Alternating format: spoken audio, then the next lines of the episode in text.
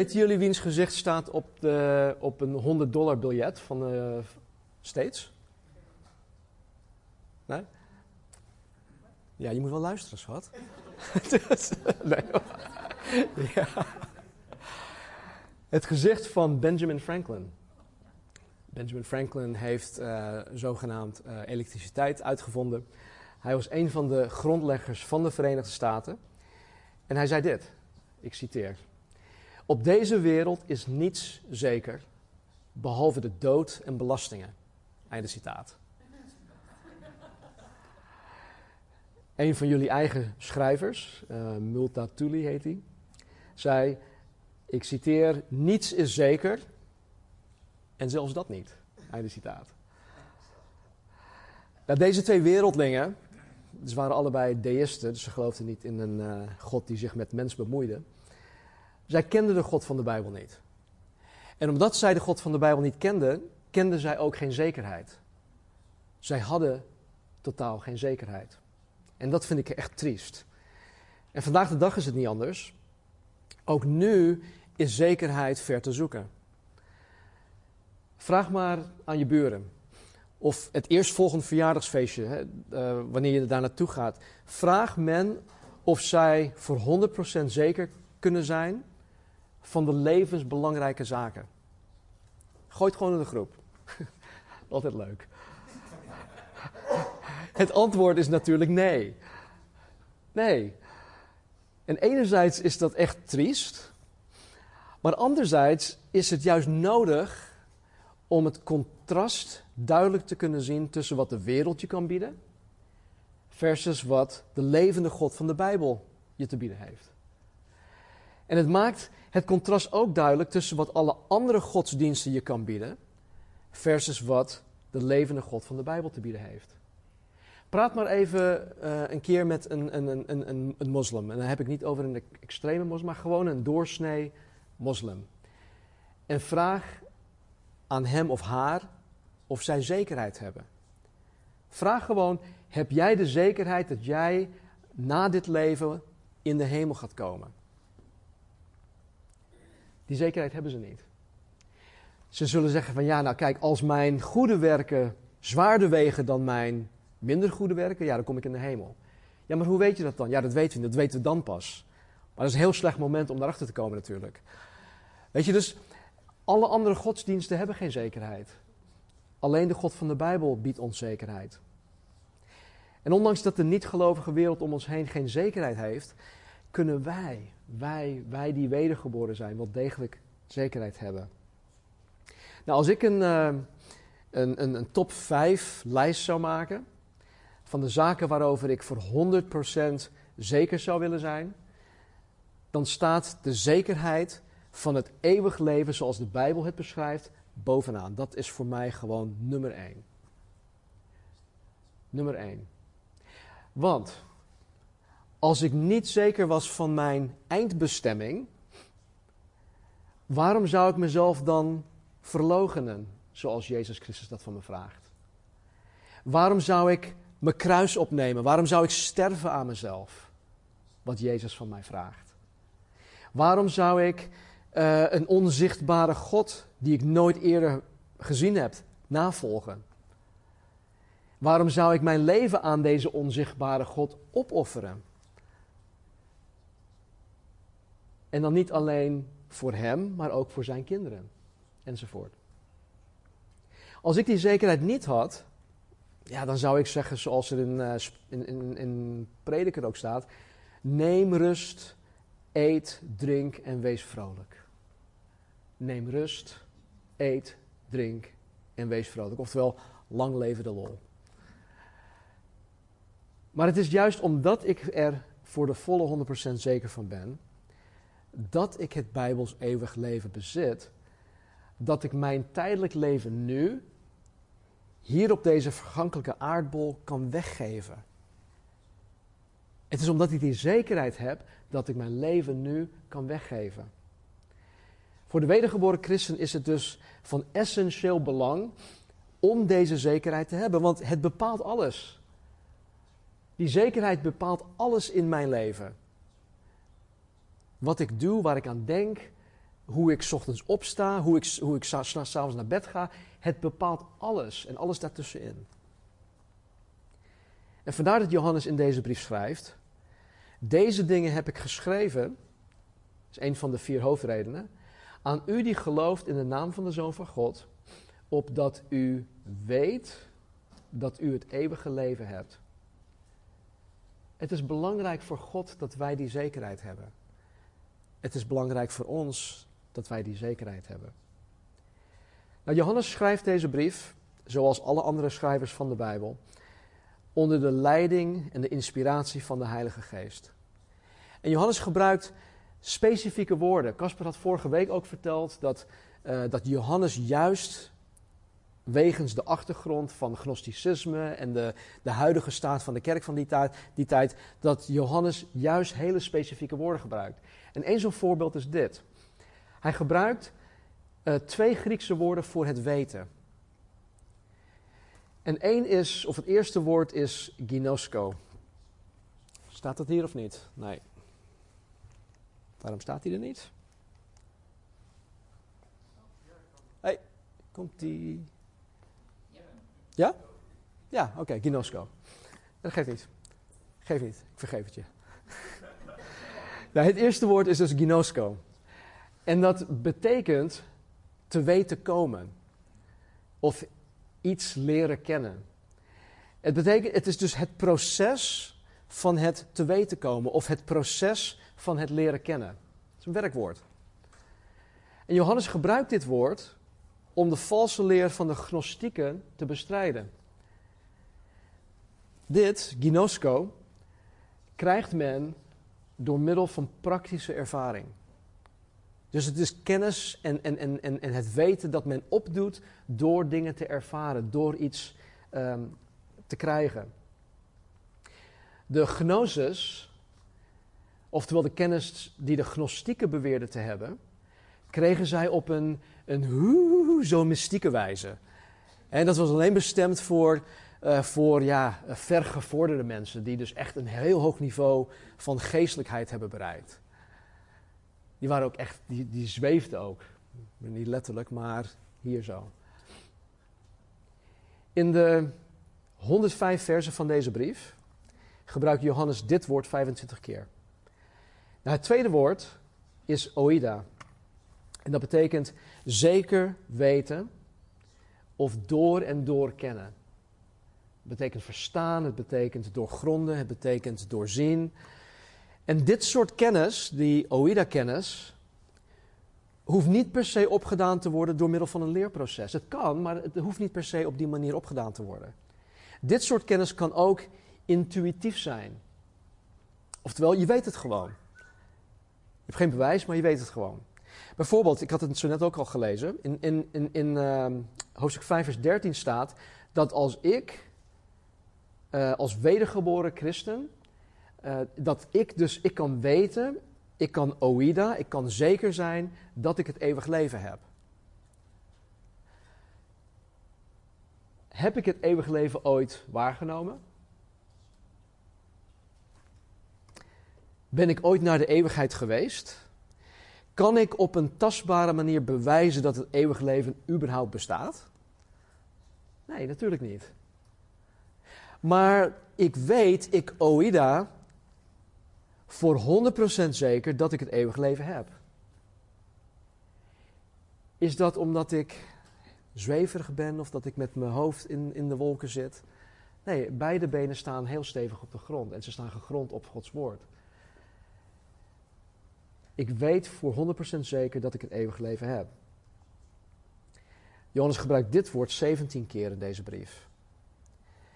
Door de zorgvuldigheid in het gebruik van deze woorden, onder andere deze twee woorden, is het mij duidelijk dat de Heilige Geest en Johannes willen dat wij die wedergeboren zijn toch echt zeker kunnen weten uh, wat van levensbelang is.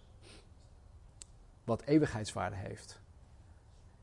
De vraag dat Johannes door middel van de negen zekerheden van de echte christen beantwoordt is dit.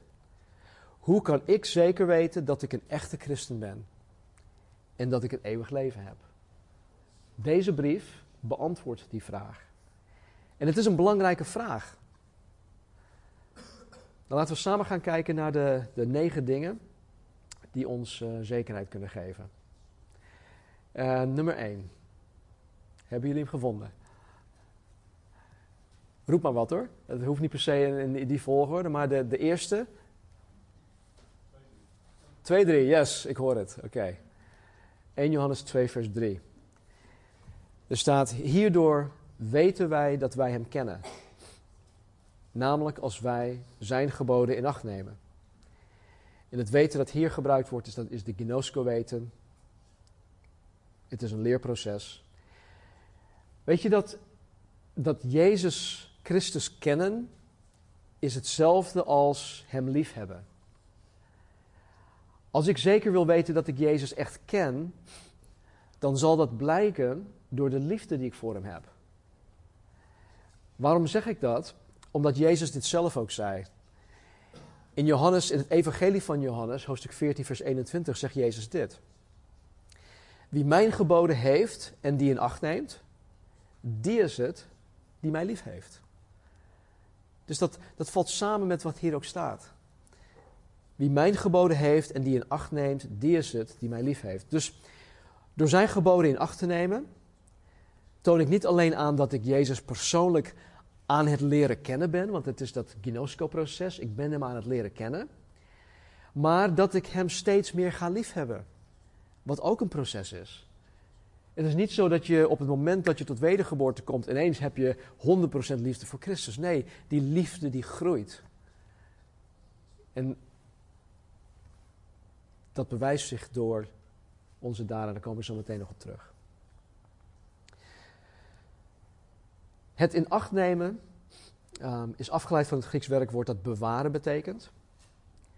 En hier komt het bewaren neer op het behouden van. Het onderhouden, het naleven, het gehoorzamen van Jezus geboden. Wanneer wij aan, aan Gods geboden denken, vraag het maar aan elk willekeurig mens. Het eerste wat ze noemen is de tien geboden. Ja, toch? De tien geboden. Maar wanneer wij aan Gods geboden denken, moeten wij het niet beperken tot die tien geboden. De geboden die, die ik als wedergeboren christen hoor te bewaren, zijn vooral te vinden in de vier evangeliën, waarin Jezus ons specifieke geboden geeft. Niet elk gebod dat hij geeft is, is voor mij, uh, op mij van toepassing. Sommige zijn alleen voor Israël. Sommige zijn alleen voor die tijd voor die mensen. Maar veelal de geboden van Christus in, in de vier evangeliën, daar hoor ik acht op te slaan. Deze geboden zijn ook te vinden in de brieven van Johannes, van Paulus, van Petrus, van Jacobus en van Judas. Dat zijn de schrijvers van het Nieuw Testament. En de vier schrijvers, ehm, of de vijf schrijvers, um, nee sorry, de vier schrijvers van uh, de, de, evangeliën, die, um, die geven ons dan de geboden van Jezus als citaat. In de Engelse Bijbel staat het heel mooi dat alle woorden van Jezus in het rood staan. Maar de, de schrijvers van de brieven in het Nieuw Testament geven ons de geboden van Jezus door. Die hebben het van Jezus ontvangen en die geven het door. En in elke brief van het Nieuw Testament staan expliciete geboden voor ons. Even verderop in, in de brief van Johannes staat dat de geboden van Jezus Christus niet zwaar zijn. Ik zal het even opzoeken.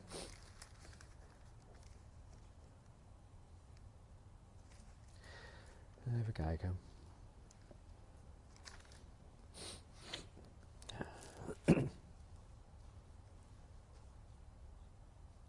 Nee, ik kan hem niet even vinden.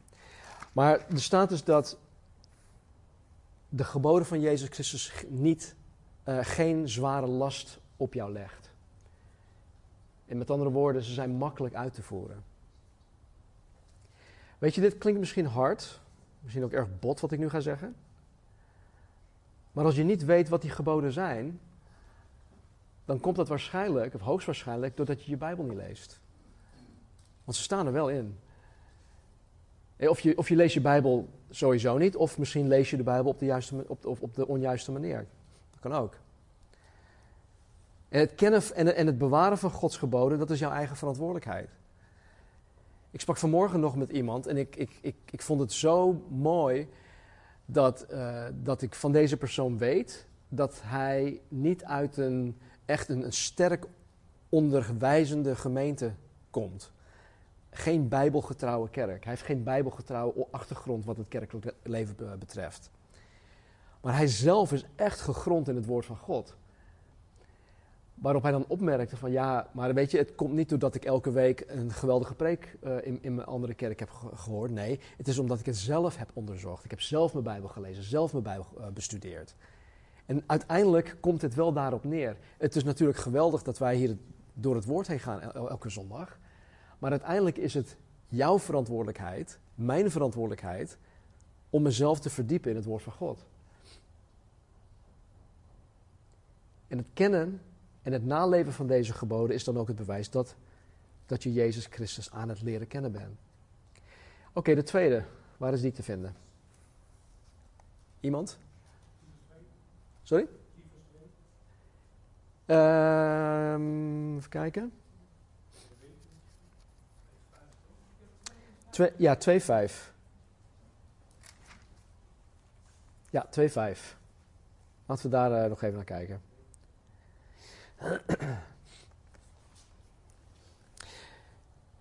Maar ieder die zijn woord in acht neemt, dus het woord van Jezus, in hem is werkelijk de liefde van God volmaakt geworden.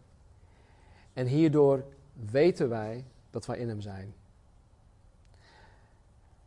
Dus om te weten te komen dat wij in Jezus zijn, dat, wij een, dat betekent gewoon een leven, dat wij een levende relatie met Hem hebben, nemen wij niet alleen Zijn geboden in acht, maar ook Zijn woord.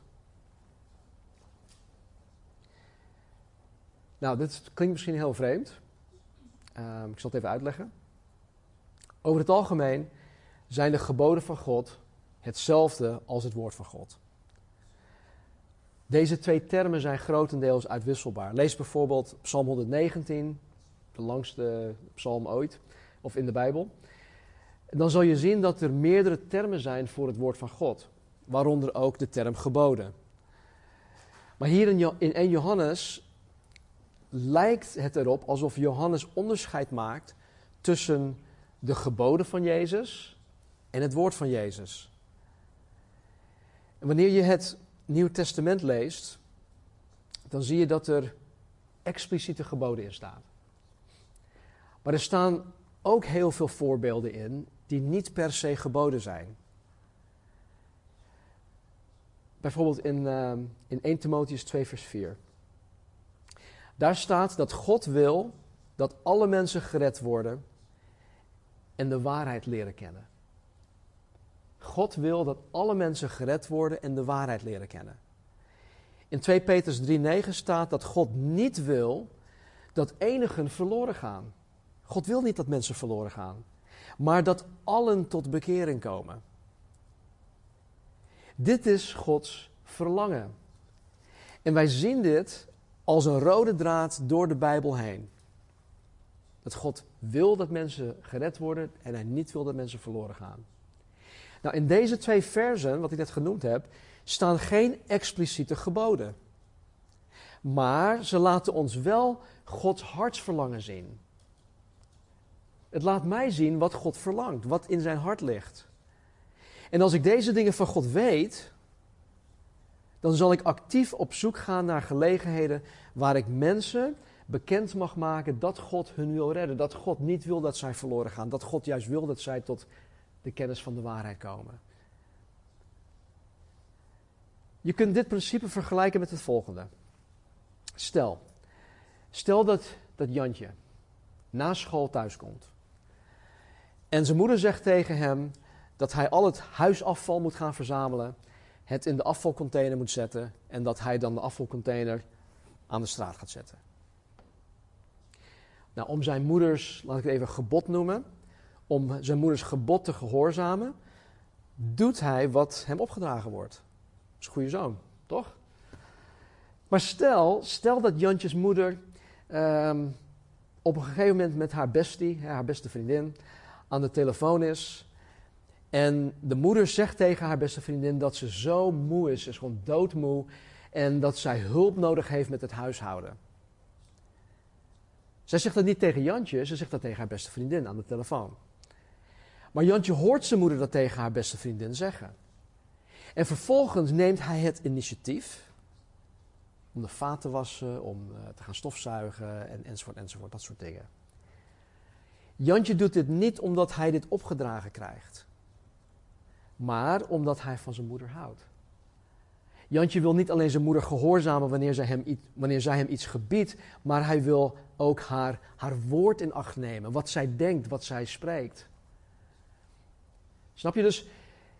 Het is niet alleen de expliciete geboden waar ik me aan moet houden, dat zeker. Maar tussen de regels in laat God heel veel van zichzelf, van zichzelf zien waaraan ik me ook kan houden, hoort te houden. Dus wanneer ik mezelf niet slechts houd aan de expliciete geboden van Jezus, maar ik dus ook wil doen wat, wat Hem behaagt, wat Jezus blij maakt, wat Hem een plezier doet, dan is de liefde van God, zegt Johannes, in mij volmaakt geworden. Of het is, het is, het is aan het groeien, het is volgroeid. Oftewel, mijn liefde voor God is aan het groeien. En kijk, wij zullen dit, jij en ik, wij zullen dit nooit in volmaaktheid doen. Maar alleen al het feit dat ik ernaar verlang om Jezus te behagen, bewijst dat ik in Hem ben. Dat wil zeggen dat ik gemeenschap met Hem heb, dat ik een levende relatie met Hem heb en dat ik dat ook wil hebben. In het hoge priesterlijk gebed van, van, van Jezus in uh, Johannes hoofdstuk 17 heeft hij het over een hele intieme relatie. Hij zegt dat, dat de Vader in hem is en hij in de Vader is. En dat hij in de discipelen uh, zijn, is en dat de discipelen in hem en ook in de Vader is. Dat in hem en in ons dat blijven, dat, dat, dat betekent eigenlijk alleen maar dat, heel simpel gezegd, God wil gemeenschap met mij hebben. Als, als er staat, hij blijft in mij, dan heb, heeft God met mij gemeenschap. En als ik in hem blijf, dan is dat wederzijds. Dan hebben wij allebei gewoon die innige relatie met elkaar. Die levende relatie. Oké, derde. Hoofdstuk 3. Ik zal het je makkelijk maken. 3.14. Oké, 3.14. Wij weten dat wij zijn overgegaan uit de dood in het leven, omdat wij de broeders lief hebben. Wie zijn broeder niet lief heeft, blijft in de dood. Nou, alleen in dit vers, van de negen zekerheden, gebruikt Johannes het werkwoord oida. Waardoor, je, of waardoor wij voor 100% zeker kunnen weten dat wij niet langer in de macht, in de, in de greep van de dood zijn, maar dat wij het eeuwig leven bezitten. Omdat wij nog nooit de eeuwigheid hebben waargenomen, kunnen wij deze zekerheid niet door ervaring krijgen, maar door de OIDA-kennis die God ons geeft. Hoe weet ik het? Ik weet het gewoon. Het tastbaar bewijs daarvan zit wel in het feit dat de wedergeboren christen die het eeuwig leven bezit, geen haat meer heeft in zich. Geen haat heeft voor zijn naasten. Maar juist het tegenovergestelde, liefde liefde voor zijn broeders en zusters. In het vers daarna staat: Ieder die zijn broeder haat, is een moordenaar. En u weet dat geen moordenaar het eeuwig leven blijvend in zich heeft. De apostel Paulus schrijft in, uh, in Titus hoofdstuk 3, vers 3 over niet wedergeboren, over niet wedergeboren uh, mensen. En zegt dat zij hatelijk zijn en elkaar hatend. Dus haat, elkaar haten, gehaat worden, dat is in de wereld de, de normaalste zaak. Je hoeft niet ver te, te, om je heen te kijken om, om deze haat waar te nemen. Ik hoor van sommige buren dat, dat, ze, dat sommige buren gewoon al 25 jaar lang geen contact meer hebben met bepaalde familieleden. En dat ze ook zeggen van, nou die persoon is dood voor mij. Weet je, en, en dat, dat kan dus niet in de wedergeboren christen. Als de agape-liefde, dat wil zeggen de onvoorwaardelijke liefde van God in mij is, dan is er geen ruimte in mij voor haat. Dat is gewoon onmogelijk. Zoals we vorige keer ook hadden gezien, licht en duisternis kunnen niet wat? Coexisteren. Ze kunnen niet samen. En dus kan de liefde en haat ook niet coexisteren. De een sluit de ander uit. Het kan gewoon niet. De volgende. Martien. De volgende. Iemand? Ja, je slaat eentje over. 3-2? Even kijken. Uh, 3-2. Geliefde, nu zijn wij kinderen van God en het is niet geopenbaard wat we zullen zijn, maar we weten dat als hij geopenbaard zal worden, wij hem gelijk zullen zijn. Want we zullen hem zien zoals hij is. Ja, oké, dat kan. Ja. Nee, dat kan niet. Nee, grapje. Nee, het gaat echt om de negen die ik gekozen heb. Nee. Nee. Nee, dat, dat is een goede case. Ik, uh, ja, ik, kom, ik kom daar nog op terug. Um, wie, zei, wie zei 16? Oké. Okay. Uh, 316. Staat hier ook bij? Ja, 316. Hieraan leerden wij de liefde kennen. Dat Hij, Jezus, voor ons zijn leven heeft gegeven. Ook wij moeten voor de broeders het leven geven. Er wordt wel eens gezegd dat, uh, dat als wij Gods liefde voor de mens willen zien, dan moeten wij naar het kruis van Jezus Christus kijken. Om Gods liefde voor jou en mij te tonen, heeft Jezus zijn leven voor ons gegeven. Hij heeft zijn leven voor ons gegeven. En het voorzetsel voorgeeft aan dat het een plaatsvervangend geven is geweest. Jezus heeft zijn leven gegeven in mijn plaats. Dus de prijs die ik zou moeten betalen voor mijn eigen zonde, is mijn eeuwige dood. Dus voor eeuwig gescheid te zijn van God. Dat is wat ik, doordat ik een zondaar ben, verdien. Maar Jezus heeft mijn doodstraf op zich genomen, waardoor ik door mijn geloof in Hem volledig vrijgesproken ben. Ik ben gewoon helemaal vrijgesproken. En dan ben ik niet alleen als onschuldig verklaard, maar al mijn schuldgevoelens, mijn geweten, dat is helemaal schoon. Ik heb geen schuldgevoelens meer. Ik hoef niet meer rond te lopen met, oh man, wat ik tien jaar geleden of twintig jaar geleden, of wat ik in mijn oud leven heb gedaan, oh dat weegt zo zwaar, dat, dat, dat, ja, dat schouw ik elke dag met me mee. Nee, dat hoeft niet. Want Jezus heeft die schuld op zich genomen. Door mijn, mijn geloof in Jezus Christus ziet God de Vader mij nu door de bril van Jezus Christus. Waardoor, ik, waardoor Hij mij ziet als volkomen rechtvaardig, alsof ik nooit in mijn leven gezondigd heb. Omdat Jezus zijn leven voor mij aan het kruis gegeven heeft, wordt dan ook van mij verwacht dat ik als het ware hetzelfde doe voor mijn broeders en zusters. Kijk, God vereist niet van mij dat ik letterlijk aan het kruis ga. Maar dat ik mezelf wel verlogen.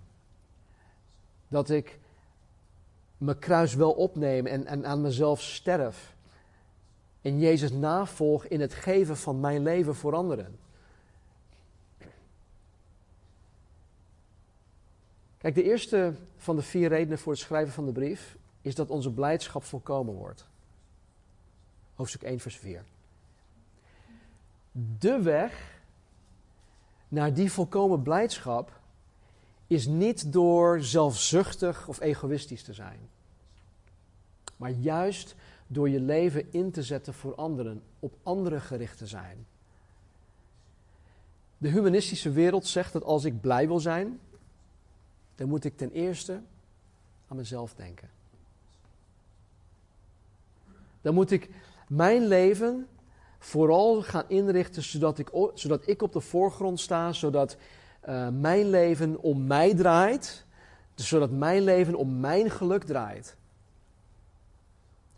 Ik had onlangs een gesprek met iemand die nog niet gelooft. Die zit in de psychiatrische molen. En het enige wat hij elke keer te horen krijgt, je moet nu echt aan jouzelf denken. Je moet echt aan jezelf gaan denken. Je moet nu echt voor jezelf gaan kiezen. Dat gaat dwars tegen de manier en de weg van Jezus Christus in. We spraken jaren geleden een, uh, een wat oudere vrouw in, uh, in, in Oostenrijk op de missionsconferentie. En die mevrouw die, uh, die was daar, die was daar aan het dienen in de keuken. Die was uh, de, de, tijdens ontbijt, lunch en, en, en dinner. En ze was gewoon heel onzelfzuchtig aan het dienen. We raakten met haar in gesprek en het bleek dat zij een paar maanden daarvoor haar man had verloren. Haar man was overleden. En het advies van pastor Chuck Smith aan deze vrouw was: Het allerbeste dat je nu kunt doen, is anderen te gaan dienen. Wij zouden zeggen, of de wereld zou zeggen: Ja, weet je, je moet het eerst gaan verwerken. Het is toch al wat om, om je man van 50 jaar lang, waarmee je samen bent geweest, om die ineens te verliezen. En dan moet je aan anderen gaan denken. Nee, je moet juist aan jezelf denken. Dat zegt de wereld. Je moet juist um, deze dingen gaan verwerken. Want ja. Maar dat zie ik dus niet terug in de schrift. Ik zie dat de, de manier, en het is echt een paradox, de manier om over jezelf heen te kunnen stappen, om, om uit die, die, die, die, ja, die, die moeilijke situatie te komen, die, die moeilijke en, en, en pijnlijke uh, gevoelens, emoties. Jezus zegt, je moet je juist op anderen gaan richten.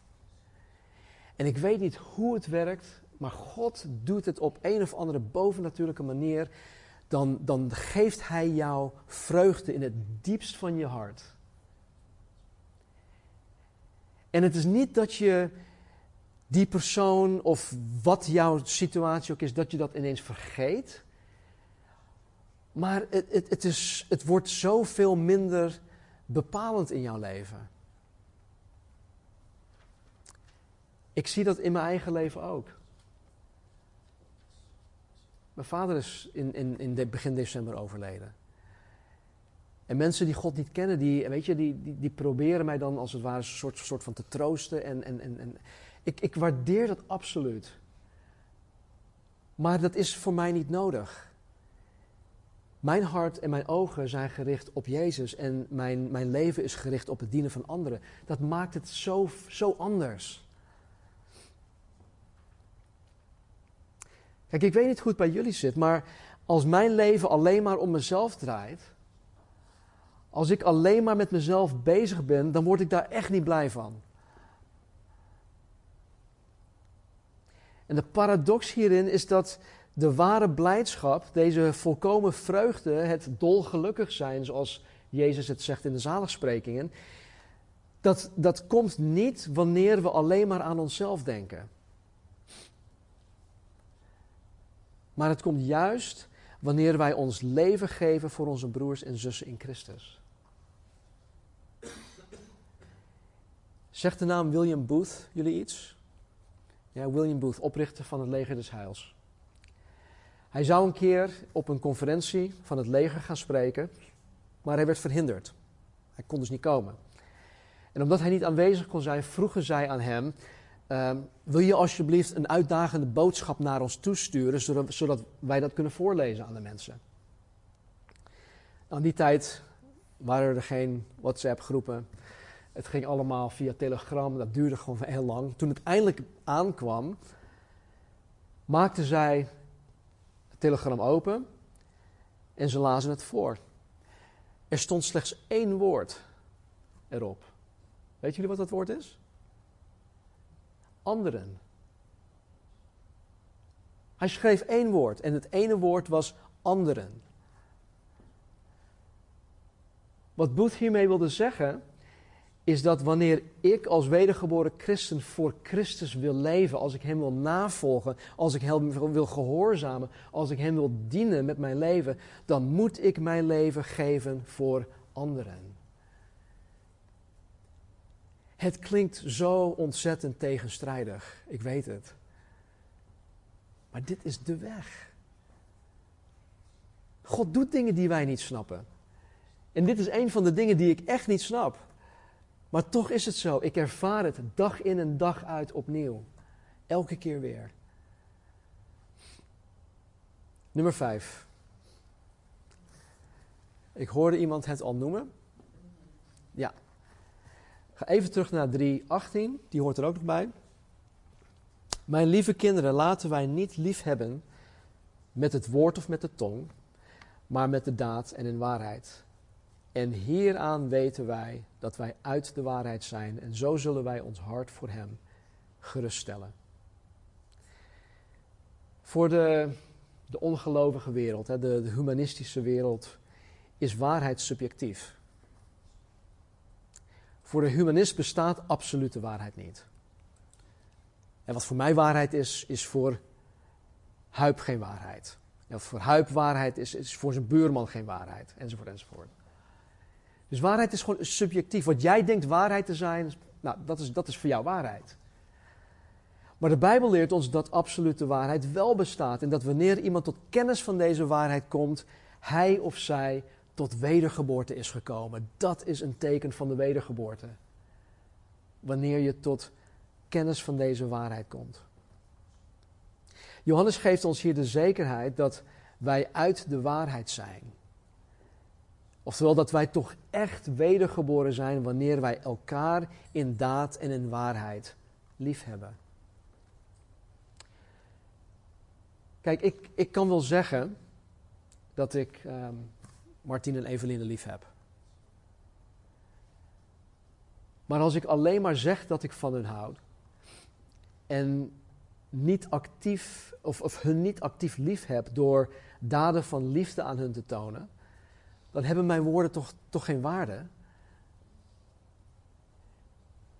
In het Engels heet dat uh, lip service. Is dat ook lip, lippendienst? Is dat een woord? Ja?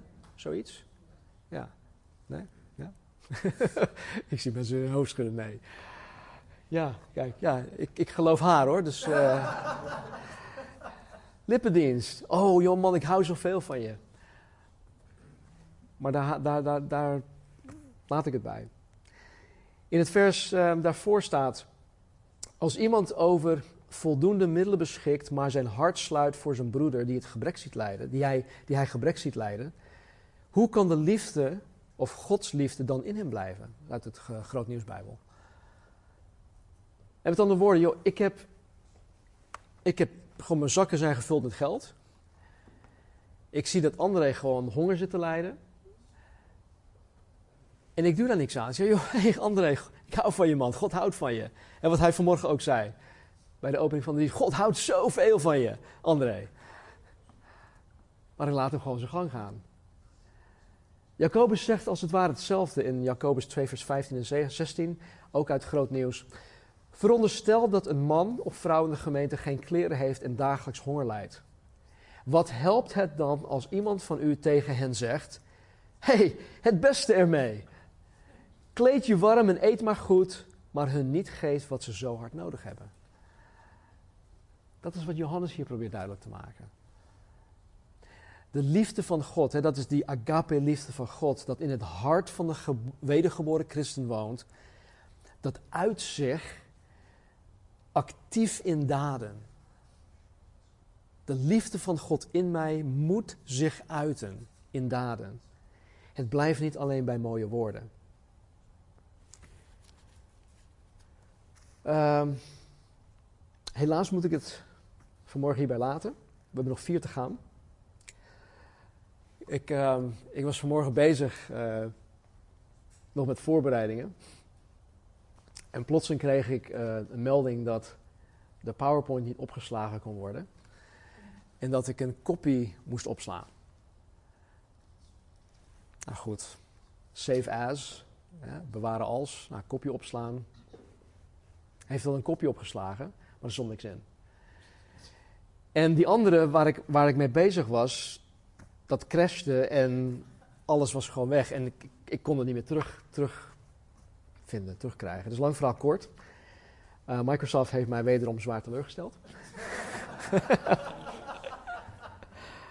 ik moest in één keer ehm, ja, met, met, heel veel druk op mijn uh, elf nieuwe slides opnieuw gaan maken. Waardoor ik dus vandaag ook niet alle negen punten heb, goed heb kunnen voorbereiden. Um, grotendeels mijn, mijn, fout, want ik was de hele week liep ik al achter. En ik had het al veel eerder klaar moeten hebben. Maar uh, mijn excuses daarvoor. Um, maar goed, het is wel goed om Microsoft gewoon de schuld te geven. Aanstaande zondag is het Pasen. Uh, daar gaat Casper voor. Uh, wij pakken dit op de zondag daarop, 8 april, op. mocht je de laatste drie zekerheden nog niet gevonden hebben, dan heb je nog twee weken de tijd. Als je het niet weet, vraag het aan Martien. Mannen, als je getrouwd bent, doe het samen met je vrouw. Het is echt, echt een zegen om dit samen te doen. Um, je leert niet alleen um, dingen samen doen, vooral Bijbellezen samen doen, maar je leert ook van elkaar. Nou, tot slot dit. Gods wil voor mij als wedergeboren christen is dat, is dat mijn blijdschap volkomen wordt. God wil dat ik blij ben. God wil dat ik innerlijke vreugde heb. En dan, dat betekent dus niet dat ik gewoon continu uh, loop te springen van blijdschap en, en halleluja, dit en dat. Nee, maar al, al, al ben ik verdrietig, al ben ik zo teleurgesteld, al heb ik zoveel hartzeer, dan kan ik nog steeds diep in mijn binnenste vreugde hebben. Want de vreugde die God mij geeft, dat is een geestelijk iets. Dat is niet afhankelijk van de omstandigheden. Het is een constante in mijn leven. Het is een constante die God ons wil geven. Dus Gods wil voor mij, voor jullie als wedergeboren christen, is dat onze blijdschap, blijdschap voorkomen wordt. Het is ook Gods wil voor ons dat, dat wij steeds minder gaan zondigen. Dat wij niet misleid worden door valse leer. En dat, ik voor, of dat wij er voor de volle 100% zeker zal zijn, of zeker zou kunnen zijn, van onze redding en dat wij eeuwig leven hebben. De vijf zekerheden die wij doorgenomen hebben vanmorgen, zullen aan alle vier van deze zaken bijdragen. En dus de vijf dingen die we doorgenomen hebben, die zullen ervoor zorgen, als we het eigen maken, die zullen ervoor zorgen dat wij blijdschap zullen gaan ervaren dat wij steeds minder gaan zondigen. Dat wij um, niet misleid gaan worden door valse leraar. En dat wij die zekerheid hebben. Dat wij het eeuwig leven hebben. Dus maak deze dingen jezelf eigen. Wanneer we over een paar weken door de tekst vers voor vers heen gaan, um, dan zullen we ja, veel sneller door deze punten heen gaan. Maar ook hier en daar zullen we veel ja, wat, wat dieper ingaan op sommige dingen, want dan zullen we ze ook echt zien in de context. Nu heb ik bepaalde dingen gewoon echt uit de context geplukt om het op deze manier te doen. Maar voor nu wil ik het ehm, gewoon, wanneer we door deze punten heen gaan, wil ik het laten bij een beknopte uitleg. De brief gaat voornamelijk om de gemeenschap die wij met de God die liefde is kunnen hebben.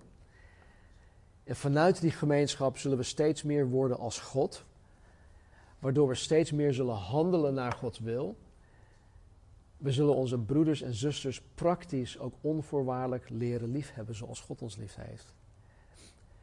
En kijk, het is een proces. Hè? Eh, het, het, is niet zo dat je, dat, je, dat je echt schuldig moet voelen als je dit niet kan of als je dit niet doet. Ik kan dit niet. God moet dit in mij en door mij heen doen. Hij moet mij hervormen door het vernieuwen van mijn denken. Om even een heel een praktisch voorbeeld te geven in uh, Matthäus hoofdstuk 5 staat dat als iemand naar het altaar komt, het offeraltaar, en hij wil daar zijn offer neerleggen bij God. In onze context zou het kunnen zijn als iemand naar de eredienst toe komt en hij gaat God hier aanbidden in geest en waarheid. Als die persoon ineens, hé, hey, er schiet mij iets te binnen. Ik denk dat um, dat Huip iets tegen mij heeft. Jezus zegt, joh, laat alles vallen. Ga eerst naar Huip toe en overleg met Huip. Vraag aan Huip, hey Huip, heb jij iets tegen mij? Heb ik jou iets aangedaan? Uh, ben je boos op mij? Uh, laten, we dit, uh, laten we dit uitpraten en, en, laten we elkaar vergeven of whatever. Vergeef mij voor wat ik je aangedaan heb. Dus dat is één. Jezus zegt ook, een aantal hoofdstukken verder, dat als iemand tegen mij gezondigd heeft, dan moet ik naar die persoon toe gaan en zeggen van luister, jij hebt mij gekwetst, je hebt mij gekrenkt, je hebt uh, gezondigd tegen mij en dat was niet fijn en uh, ik wil daarover praten. Ik uh, ja, word verzoend met die persoon en um, ga verder. Dus als, als je nagaat, als ik te weten kom dat iemand iets tegen mij, eventueel tegen mij zou kunnen hebben, dan ligt de verantwoordelijkheid bij mij om naar die persoon toe te gaan. Als iemand, naar mij, eh, als, als iemand mij iets aangedaan heeft, dan ligt die verantwoordelijkheid ook bij mij om naar die persoon te gaan. Dus als wij dit in die liefde voor elkaar continu blijven doen, dan zal er nooit uh, oneenigheid zijn onder ons. Snap je? Dan zal de liefde van God ook daadwerkelijk handen en voeten gaan krijgen. En dan zullen mensen om ons heen, de ongelovige wereld om ons heen, echt gaan zien dat wij daadwerkelijk de discipelen van Jezus Christus zijn. Dus de verantwoordelijkheid ligt eigenlijk altijd bij, bij mij. En als die verantwoordelijkheid dan ook bij jou ligt, dat maakt het toch zoveel makkelijker om toenadering te zoeken om over dit soort dingen met elkaar te kunnen praten. Even een voorbeeld. Johannes 15:4 zegt, Jezus spreekt hier, blijf in mij en ik in u. Zoals de rank geen vrucht kan dragen uit zichzelf, als ze niet in de wijnstok blijft, zo ook u niet, als u niet in mij blijft. Jezus geeft aan dat wanneer Hij in mij blijft, dat Hij gemeenschap met mij wil hebben, en doordat ik in Hem blijf, geef ik aan gemeenschap met Hem te willen hebben. En het is alleen door het wederzijds verlangen om gemeenschap met elkaar te hebben, dat wij veranderd zullen worden naar het evenbeeld van Jezus Christus, die liefde is. Dus hoe zit het vanmorgen? Hoe zit dat met jou? God wil innige gemeenschap met jou hebben. De vraag is, wil jij dat? Ik ben erachter gekomen door de jaren heen dat niet iedereen dat wil. Je zou denken, nou iedereen zou dat willen. Maar niet iedereen wil dat. En de keuze is gewoon aan jou. Laten we bidden. Hemelse Vader, dank u wel dat wij vanmorgen uh, met deze punten um, ja, aan de gang hebben mogen gaan. Dank u wel dat er um, ja, zoveel duidelijkheid hier zit. En dat het ook erg duidelijk is geworden dat u zo graag wil dat wij zekerheid hebben over de levensbelangrijke zaken, over, e over dingen die eeuwigheidswaarde hebben. Ik dank u, Heer, dat u ja, deze toetsen aan ons geeft. Om onszelf hieraan te toetsen. Om te bepalen of wij daadwerkelijk zijn wat wij beweren te zijn. En Heer, ik, ik weet dat wij, geen van ons, dit altijd en in, in, in volkomenheid kunnen doen of zullen doen. Maar Heer, ik weet ook dat als wij het verlangen hebben om u te willen behagen, als wij het verlangen hebben om u na te willen volgen, om in u te blijven, om u te gehoorzamen, om uw geboden en uw woord in acht te nemen, te bewaren. Heer, dat zegt al iets over ons.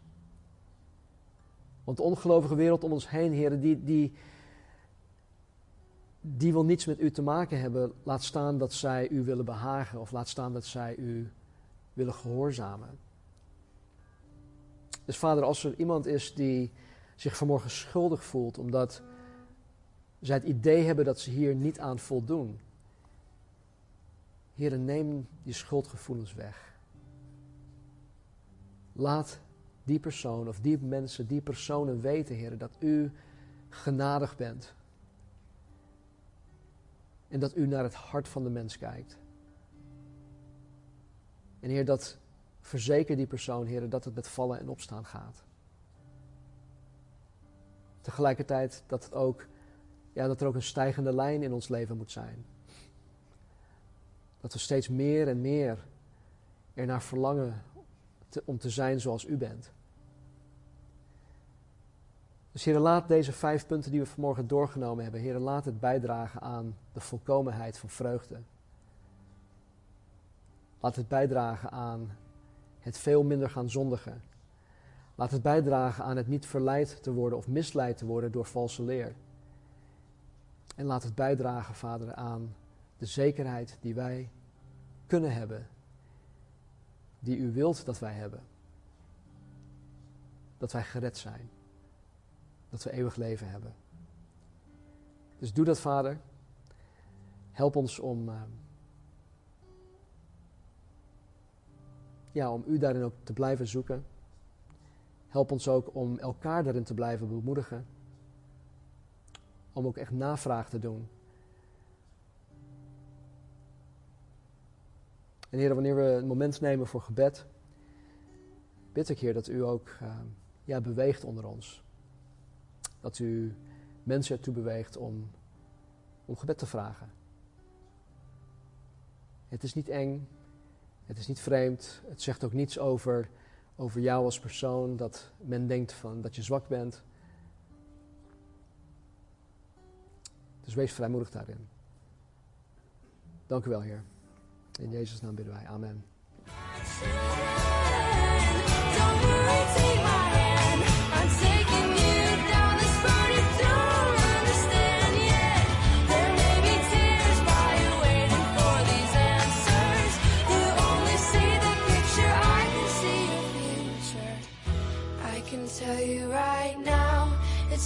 be all